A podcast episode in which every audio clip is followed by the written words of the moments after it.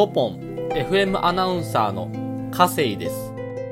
今日朗読の文章は宮沢賢治の注文の多い料理店ジョです。私たちは氷砂糖を欲しいくらい持たないでも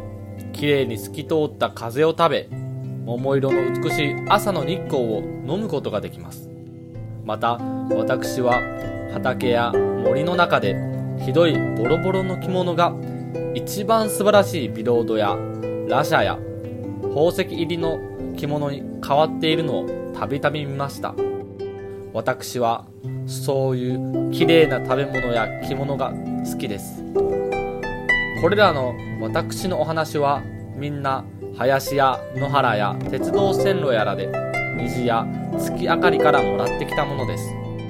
本当に柏林の青い夕方を一人で通りかかったり11月の山の風の中に震えながら立ったりしますともうどうしてもこんな気がして仕方ないのです。本当にもうどうしてもこんなことがあるようで仕方がないということを私はその通り書いたまでです。ですからこれらの中にはあなたのためになるところもあるでしょうしただそれっきりのところもあるでしょうが私にはその見分けがよくつきません。何のことだかわけのわからないところもあるでしょうが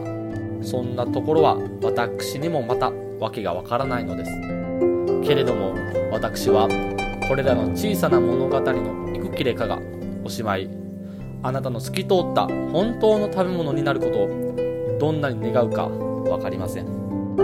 ありがとうございます。